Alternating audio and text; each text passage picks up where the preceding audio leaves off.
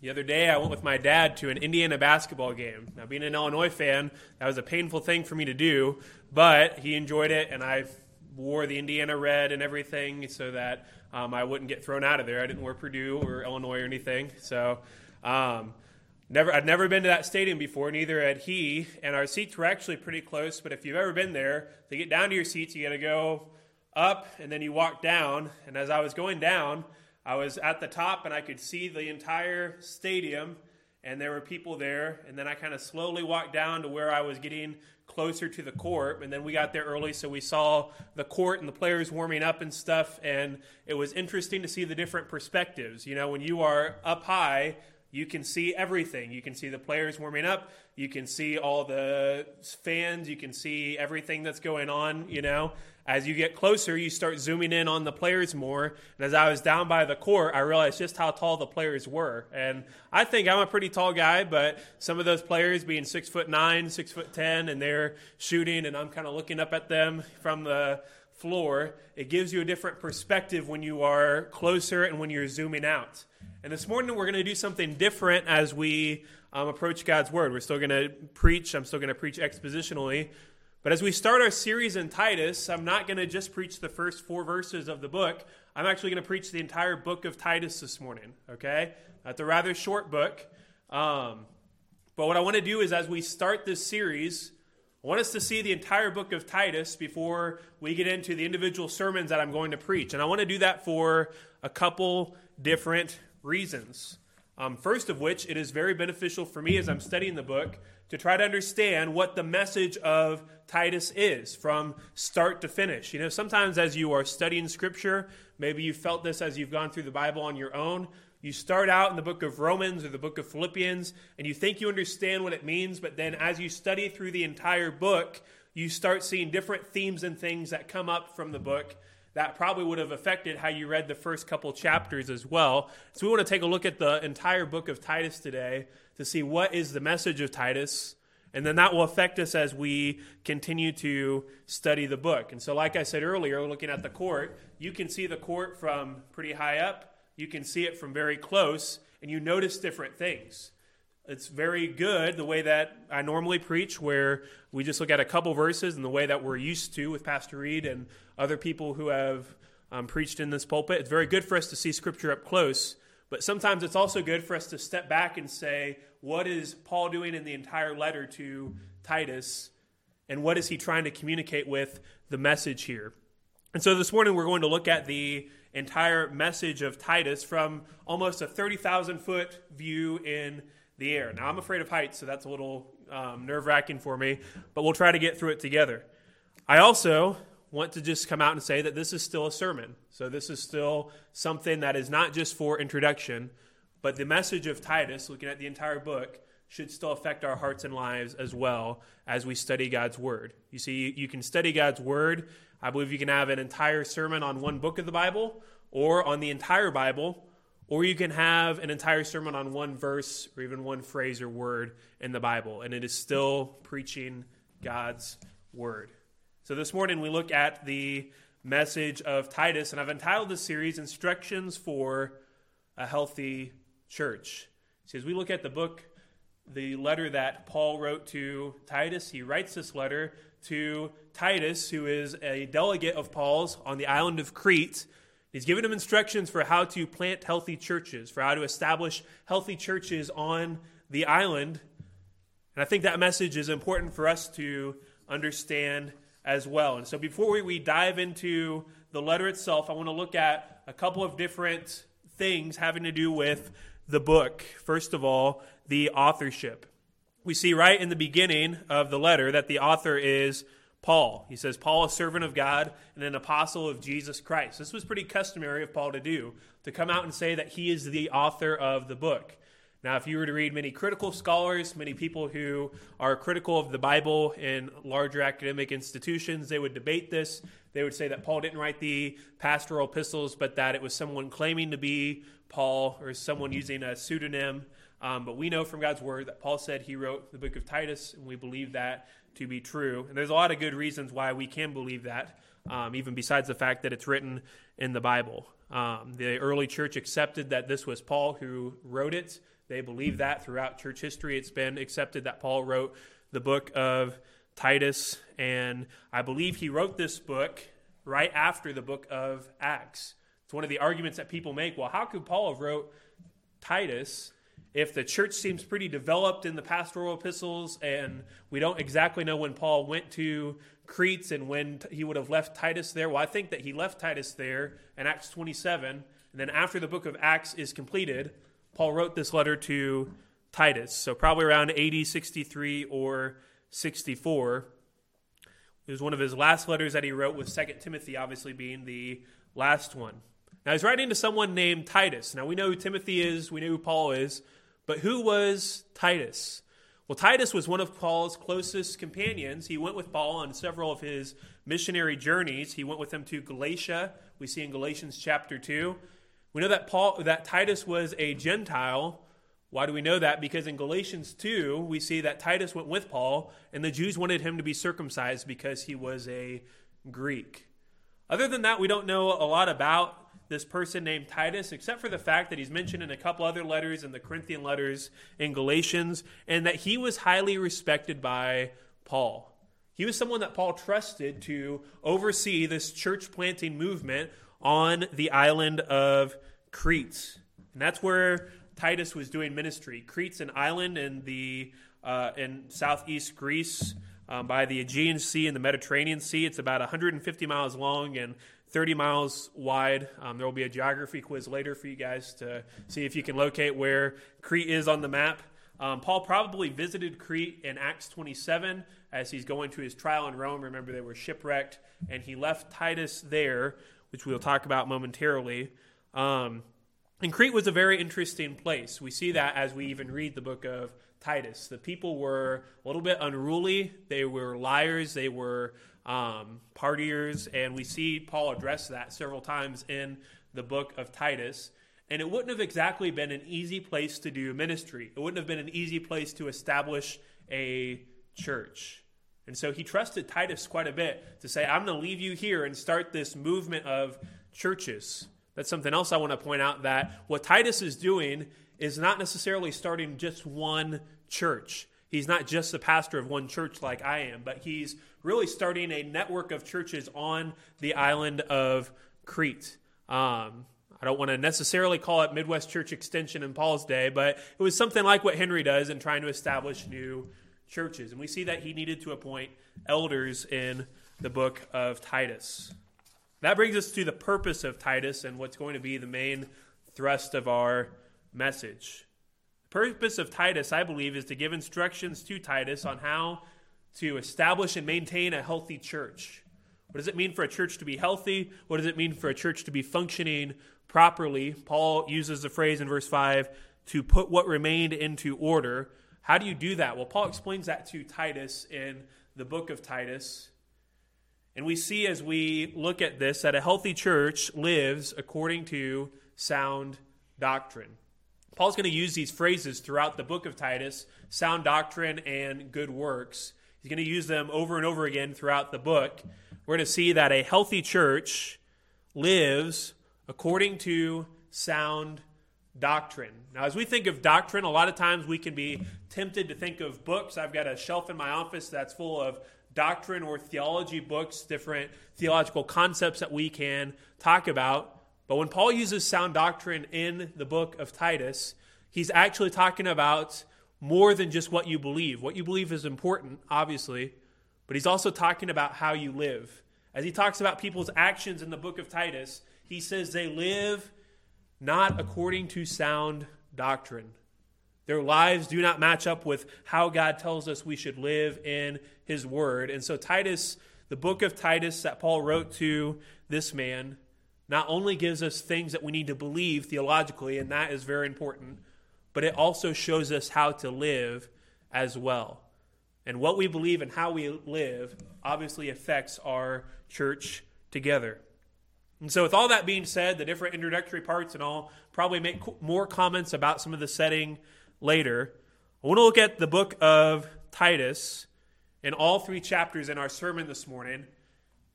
And I'm going to talk about how we live according to sound doctrine. The first way we do that is this is that we live in harmony with biblical leadership. We see that in Titus chapter 1. We live in harmony with biblical leadership. What do I mean by that? Look at chapter 1 with me. Chapter 1, let's read verse 5.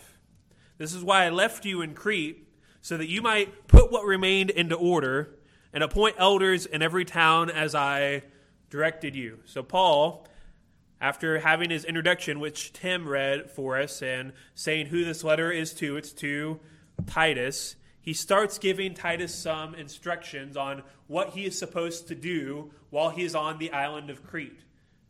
Now, again, Titus wasn't necessarily a pastor, but he was establishing churches. He was doing the work of the ministry.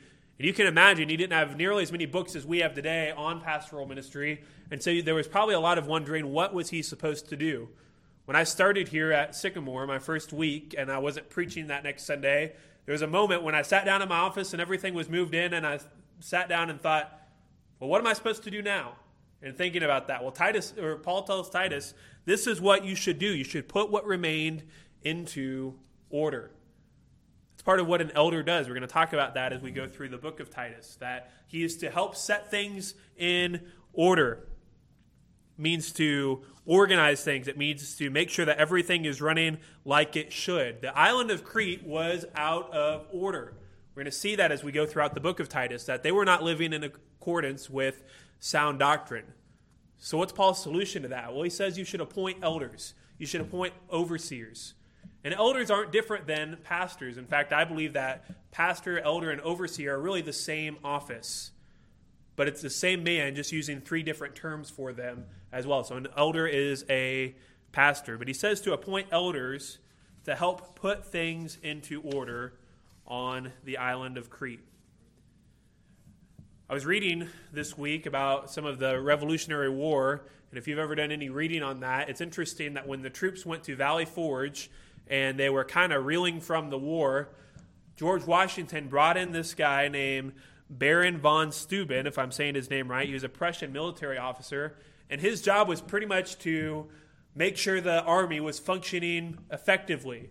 They'd been losing, they had been sick, had a lot of people die, and so Baron von Steuben went to Valley Forge during that six month, and his, and his job was really to transform that army and put it into order.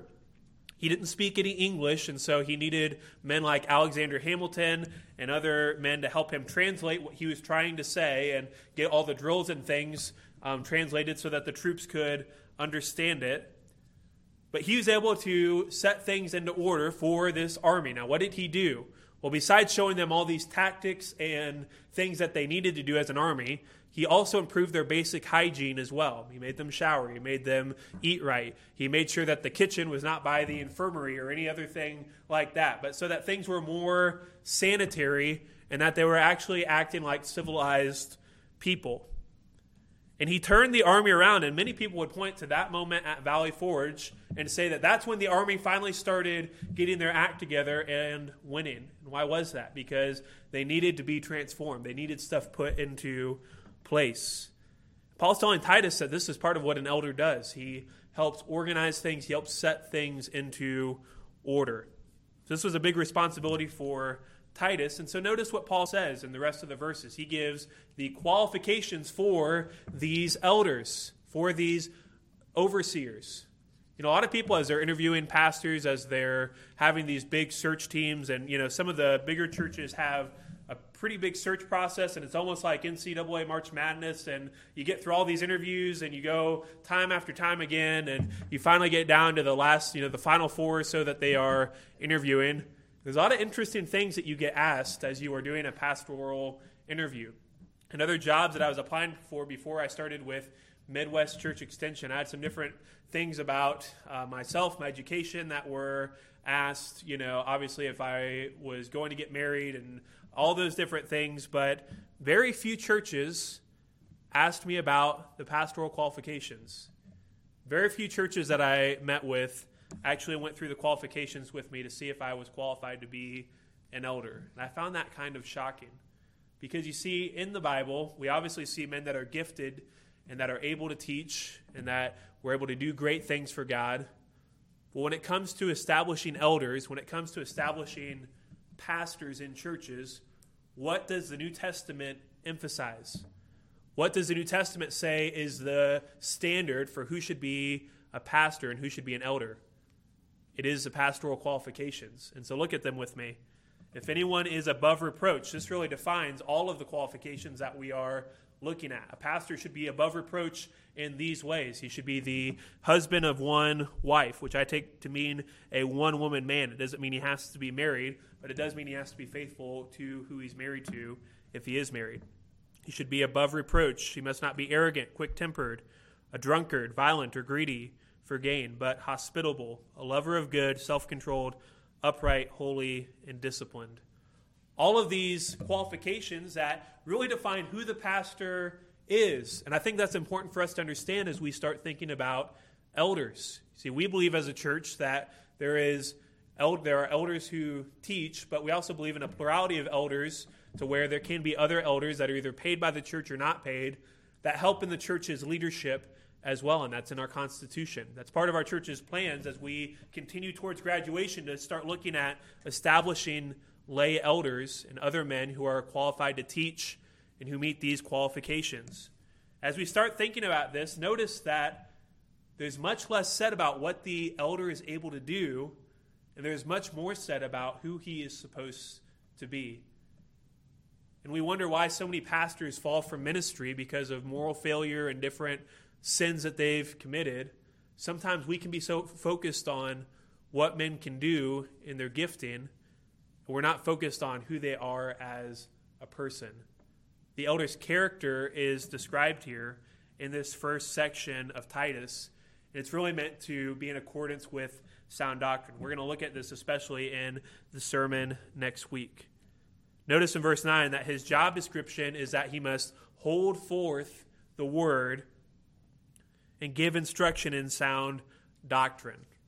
This is what he's meant to do. He's meant to be a person of the Bible, a person of the word. He teaches it, he helps others understand it, and he rebukes those who do not live by the word. And we see that in verses 10 through 16. That there's these people that Titus would encounter on the island of Crete that were not living according to sound doctrine. And Paul uses some very descriptive words to um, talk about their behavior. He says they are insubordinate, they are empty talkers, deceivers. They must be silenced. They're upsetting whole families. He uses all these terms to describe the people on the island of Crete. And really, what he's doing is he's showing this is what biblical leadership looks like in the qualifications, and this is what unbiblical leadership looks like in this description of the people who were on the island. You see, because these people were not just lying, they were not just doing things that were ungodly, but they were also trying to teach the Christians how to do the same things. Look at verse 16 with me. It says, They profess to know God, but they deny him by their works. They are detestable, disobedient, unfit for any good work. This is important what Paul is saying. He is calling these people out. He's saying, Titus, you should find men who meet these qualifications and you should rebuke those people who act like this. We see that there's really two different types of people Paul is going to meet on the island of Crete and, he, and Titus must be very careful as he evaluates them. One group lives according to sound doctrine, and the other one does not. And so he rebukes them sharply, and he encourages Titus to do the same. That's one of the roles of an elder, of a pastor, to make sure that false teachers are not leading the congregation into deceitful doctrine. So, as we look at the message of Titus, we see that we must live in harmony with biblical leadership. What does that mean? Does that mean that you guys are going to like everything that a pastor that I'm going to say or that the leadership is going to say here in the church? Well, probably not. What does that mean though? Does it mean you're going that you should support the leadership of this church? Yes. It also means that you should hold the leadership of this church accountable for their character. And what do I mean by that? The pastor's job description is listed here in Titus chapter 1. And, and if I or any other leadership does not live that way, then they should be held accountable because of it, obviously done in love. Now, I will say, as we look at the qualifications, that none of us are perfect. And as you look at this list, it can be rather daunting. I can look at it and think, man, I could not live up to all these different qualifications that are here. There are definitely times where I'm not as gentle as I want to be. There are definitely times where I'm not as hospitable as I want to be. So, what do I think they're saying? I think they're saying that if you see men where this is their character of their life, where they're just always defined as being arrogant, where they are never gentle, where they're never hospitable with someone, if they're not self controlled or disciplined, then no, they should not be an elder. There's much more we could say about that. But living in harmony with leadership not only means supporting the leadership of your church, which I hope you do and which many of you are very good at doing, but it also means holding them accountable for their actions as well. What else does it mean? It also means living a godly life yourself. I understand that not everyone in this room is going to be an elder or is qualified to be an elder because elders are, should be men. But all of us should look at these qualifications and say, where do I fall short? How do I not measure up? And Paul's going to give us some more specific instructions about that later. But you see, the reason that these qualifications are given to the elder is so that he can be an example to the rest of the church in how to live that way. I don't think there's a single man that shouldn't try to hold himself to these qualifications, that shouldn't try to be gentle, that shouldn't try to be hospitable, but all men in our church should try to embody these things in their own personal lives. So, how do you measure up to these things? How do you look at these qualifications? Are you more like the first list or the second list that Paul gives in Titus chapter 1? And then are you committing to growing in these areas? Paul talks more about this in Titus chapter 2, where we not only see that we need to live in harmony with biblical leadership, but we also see that we need to live in a community of discipleship motivated by grace. Now, that's a mouthful.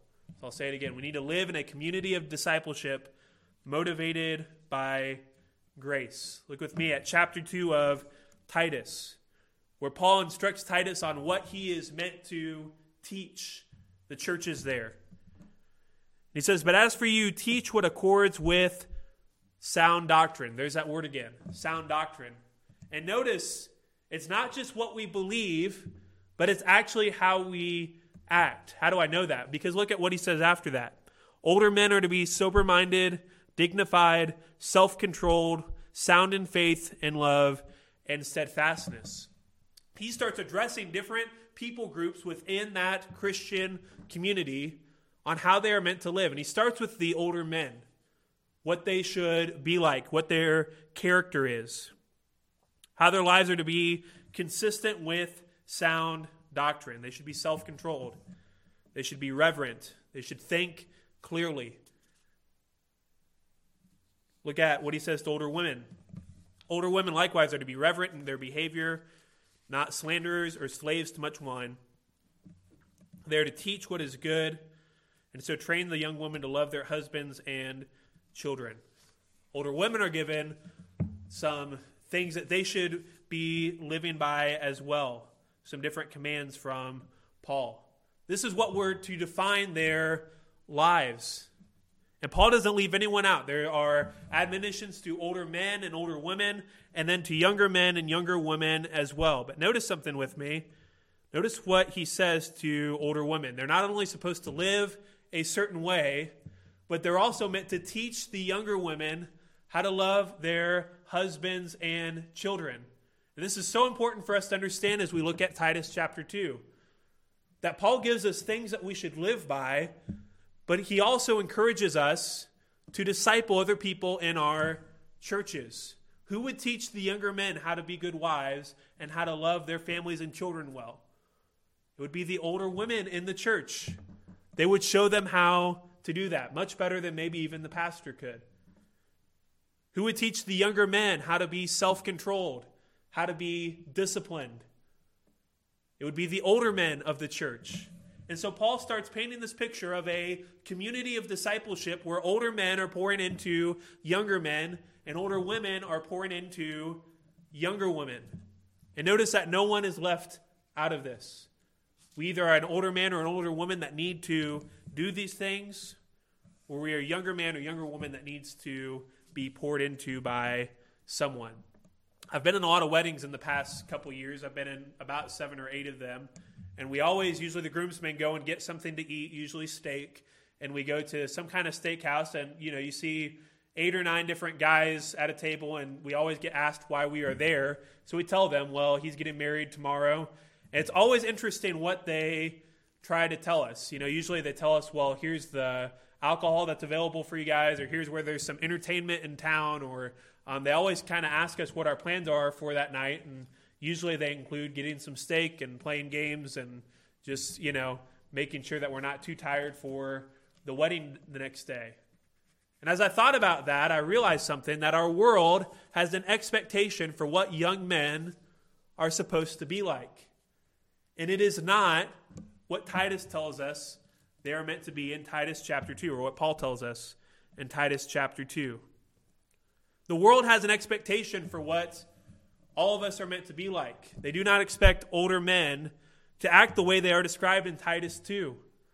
They don't expect older women to be that way as well. And the people on the island of Crete were definitely not good examples of this. So, part of living the way that Paul instructs is being different from the world. See, a lot of, unfortunately, a lot of people, a lot of older people, younger people, a lot of older people don't want to pour into the next generation. They think their time is done, that they don't need to invest in someone that is younger than them that someone else can do that, that it's not up to them.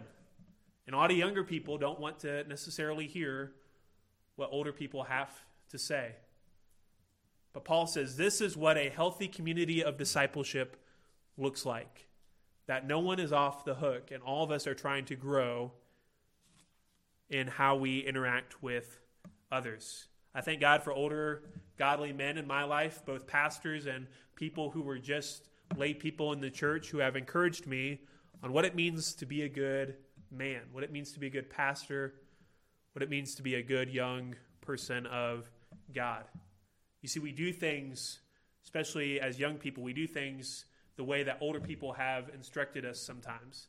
Even as I was baptizing my brother Quinn a couple months ago, I noticed myself saying the same things that my pastor would say as he would baptize someone. See, we all need people that are pouring into our lives, no matter how old we are. So, just briefly, I'll ask you who are you pouring into? Who's someone in your life that you are seeking to teach and to train? Now, you might say, Well, I don't know if I have much to share with someone. Well, I can guarantee that everyone in this room has a lot that they could share with younger people on what it means to be a godly person of God older men, who are the younger men that you are teaching, that you are training on how to be a good husband, on how to be a good man, on how to follow God, how to be self controlled. Older women, who are you teaching on how to be a good wife, how to be a good young woman? And then for the younger people as well, who are we seeking to be discipled by? This is a community of discipleship that Paul envisions for the churches in Crete. And it's a community that we should want in our church as well. But notice that all of this, this whole community of older men teaching younger men, older women teaching younger women, all of it is motivated by grace. Do you see that in verse 11? All of this is motivated by a community of grace. For the grace of God has appeared, bringing salvation for all people. Why should I invest in others? Why should I live a godly life? because God's grace has appeared. Now, sometimes we misunderstand what grace actually is. We all know that it's God's riches at our expense, at Christ's expense. We know that grace is part of the gospel, and Paul even says that there, that the grace of God appeared, bringing salvation to all people. You know, as many of you know, I teach in a school, and I have a lot of students that ask me for grace on assignments, to give them something that they do not deserve. And you know what they do not understand? that grace doesn't just let you get off the hook, but grace trains us. Look at verse 12. The grace of God not only brought salvation to all people, but it trains us to renounce ungodliness and worldly passions. Grace doesn't just say you're free and you don't have to live in a certain way, but grace trains us. Grace doesn't just leave us like we are, but it helps us live godly lives. The things that God puts into your life to help make you a better Christian, that is part of His grace as well. Grace is what motivates our discipleship and our growth in Christ. Grace trains us to renounce ungodliness and worldly passions and to live self controlled, upright, and godly lives in the present age. Living a certain way, living different from the world, that is not legalism. That is not law keeping, but it is grace. Having ways that you are meant to live that are different than your friends who are unsaved. That is not a lack of grace, but friends, that is the grace of God. We shouldn't be legalistic, but we should be living differently from the world. And there's so many people that misunderstand that. Do you know why? Because they don't know what grace really is. They don't understand that God's grace actually changes us and makes us more like Christ. And so, friends, how are we cultivating a community of grace in this church? Sometimes we need to be gracious and overlook certain things, not make a big deal about something. But sometimes we need to use God's grace to help train other people and what it means to be a godly person of the Lord. Older men, who are you training in grace in this church? How are you training the younger men? Older women who are women that you're pouring into in this church and outside of this church in God's grace. See, God has been so gracious to us, not just in salvation, but He's created us, He sustains us, He holds us together. He did save us, but also look at the rest of the passage. It says, Who gave Himself, or waiting for our blessed hope, the appearing of glory of our great God and Savior Jesus Christ, who gave Himself for us to redeem us from all lawlessness and purify for Himself a people of His own possession who are zealous for good works. God's grace is not just present in salvation, but it's also going to be present when he comes again and he makes us more like Christ. The entire act of you being dead in your sins and being brought into the family of God is part of God's grace working in your life. And so, how are you cultivating this community of grace here? First of all, have you received the gospel? Have you been changed by this grace of God? this free gift that God has given to you of salvation in Jesus Christ. And then if you have been saved, how are you growing in grace in your life? That doesn't just mean that you get to do whatever you want, but grace says that we change and that we renounce ungodliness and that we do good works and we live according to sound doctrine. We need a community of discipleship motivated by grace. This is the vision that I desperately want for our church. See, we've been talking about proclaiming Christ, and very passionate about that. But how do we proclaim Christ as a healthy church? Will we share the gospel of grace with others? Telling people what Christ has done and then exhorting them to live according to that gospel. Seeing their lives changed and then to grow in grace. Have you received the grace of God? Are you being transformed by grace? And then, how is this grace impacting who you are discipling in this church? Notice, Paul doesn't say that you need to be teaching other people unless you're over the age of 65 or 70, but all of us are included in this. All of us have areas that we need to grow in. All of us have people that we need to reach out to. And then, who is discipling you? Who is pouring into your life as well? And I think this applies to all of us as well that we all, no matter what our ages, need people who are sharing truth with us, who are speaking God's word into our life, and who are helping us grow in Christ. This is Paul's vision for the churches in Crete. And notice verse 15. He says, Declare these things, exhort them, rebuke with all authority. Let no one disregard you. This is what Titus was supposed to teach in his churches there. And we need this so desperately in our churches. We need this so desperately in our world. Churches that are not only discipling one another, but doing so because of the grace of God. We need to live in a godly community motivated by grace. And then lastly, we see in chapter 3 that we need to live in the world doing good works. We need to live in the world doing good works. You see, it would be easy for us to say that we need to focus on our own church and our own selves and discipline one another and isolate ourselves from the world. And there's different groups of Christians that try to do that, that try to start these compounds or things that distance themselves from the world. But that's not the message of Titus. That's not what Paul instructs Titus to do. Look at verse 1. He says, Remind them to be submissive to rulers and authorities, to be obedient, to be ready for every good work. You see, part of the grace of God, part of Paul's message to Titus, means that we live differently in the world. That we don't just keep all these things to ourselves, but that the way we interact with the world is different. What does that mean? Well, first of all, it means we treat authority with respect. Be submissive to rulers and authorities, even on the island of Crete, even on the island where the different leaders there were saying that Cretians are liars and evil people. Paul says, remind them to be submissive to authorities. And I could preach a whole sermon on this, and I'm sure I will when we get there in Titus. That there are people in our country that want to disrespect authority and say ungodly things about them because they do not agree with their political views or they do not think they are godly and they want to show them a lack of respect. And this is not the way of a Christian. Part of how we are to live in the world means treating authority with respect. It doesn't mean that we support evil. It doesn't mean that we have to vote for these different authorities. But it does mean that we are different in how we treat them. Paul exhorts Titus to remind the Cretans of this thing. See, many of them were rebellious.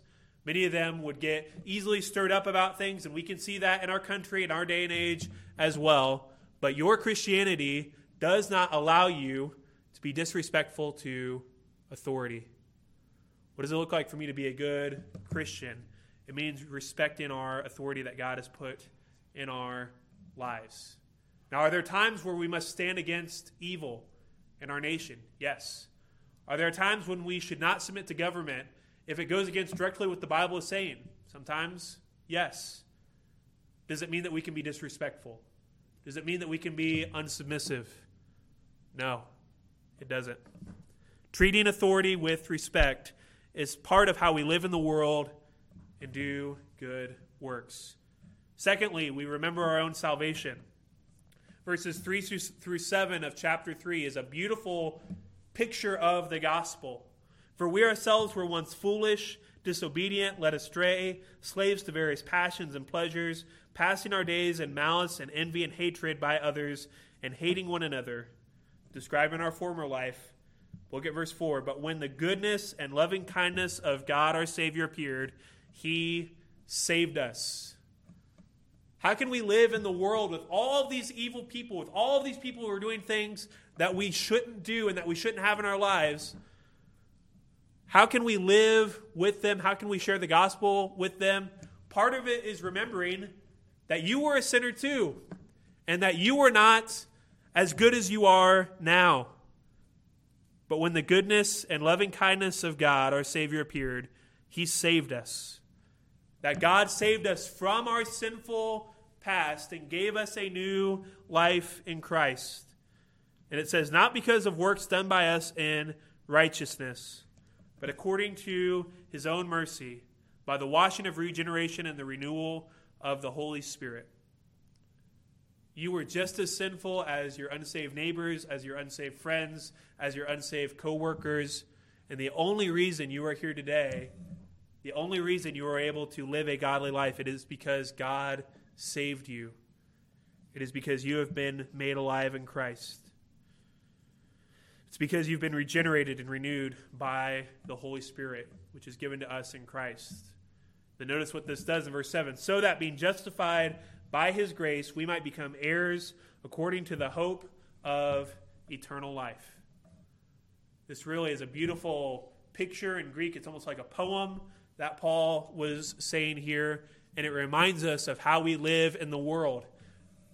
You might have friends, you might have neighbors that are ungodly, that their lifestyle is something you need to get away with, and I'm not saying you shouldn't. But when you think about how can I share the gospel with them, how can I build a relationship with them, you need to remember that your sin is not any better than their sin. That you were once dead in your trespasses and sins as well, and God saved you, and that you're not perfect either. This is part of us living in the world, doing good works. And then we finally do good works. Look at verses 8 and 11 with me, through 11 with me. He says, The saying is trustworthy, talking about what he said before. And I want you to insist on these things so that those who have believed in God may be careful to devote themselves to good works. We see that concept of good works again. There's sound doctrine, which affects how we live. There are good works, which affects what we do now. And as we live in the world, we are meant to be doing good works. Now, what are good works? Well, we'll talk about this as we go through the book of Titus, but they are simply things that are good, things that God has told us to good, things that are profitable. It's actually what it's translated as. They're motivated by our salvation. They don't earn us grace with God, but they're a result of being a child of God. And notice what he says to avoid. He says, Avoid foolish controversies, genealogies, dissensions, and quarrels about the law, for they are unprofitable and worthless. There's all these different things that we could get into that would distract us from doing good works, and that is living like the world. It's not living like a Christian Paul says, rather devote yourself to good works. We do good works, and then lastly, we show hospitality. Verses 12 through 15, Paul ends his letter. Normally, as he ends his letters, he has this sign off. He gives people certain instructions, and we definitely see that here. But we also see some hints of hospitality as well. Look at verse 14. And our people and let our people learn to devote themselves to good works. Why? So as to help cases of urgent need and not to be unfruitful. This is part of how we live in the world, doing good works, showing this grace to others. How do you live in the world? What do people know you by? How do they interact with you? We can have two extremes. We can either be so distant from the world, and sometimes that's not a bad thing. But we can want to distance ourselves so much from the world that we don't reach out to them, that we don't share the gospel with them, and I don't think that's a right way to live. Or sometimes we can go so far to the opposite way to where we adopt their worldly practices and we start acting like them. And Paul says, How should you live in the world? You should live as a Christian, interacting with people around you, doing good works and letting others see those good works as you live among them. You see, Paul is giving Titus instructions for a healthy church, but that healthy church wasn't just to keep those things to themselves, but the church is meant to be a witness of Christ in the world around them. So, what are you known by when other people talk about you? How do they describe your character? Do they not know you at all, or do they know you only for doing things that are ungodly? Are there times when you think that you're better than maybe the people that you are sharing the gospel with? Do you need to be reminded of your salvation? What are you doing to share Christ with others around you? These are all things that are part of us living in the world, doing good works. As we close, as we wrap up the book of Titus. Again, we've gone through a lot of different things from a 30,000 foot view, but it still is a message and it's still something that we need to respond to as well. And so I have a few questions for us as we consider the book of Titus. First of all, how do you function with biblical leadership? Do you support the leadership that is here in this church? Do you hold that leadership accountable? How do you measure up to those things that are given, and how are you training to help even in leadership in this church? Secondly, how are you growing in grace? How are you being changed by God's grace? Is it motivating you to live a godly life? Is it helping you disciple other people in your church? Is it training you for righteousness? And then lastly, what is your reputation in the world? How do other people know you? How do other people view you? Friends, this is the message of Titus. And it's a great little book that we're going to study together by God's grace and look at deeply in some of the next sections of the book. But the message of Titus is not just for us to hear and do nothing with. It's not just here for us to appreciate but not put into action. But the message of Titus is to give us instructions for how to have a healthy church and for how that healthy church interacts with the community around them. So, my prayer for us as we walk through this book together is that we would take the instructions from this book and use it to make our church healthier and reaching out to the community around us.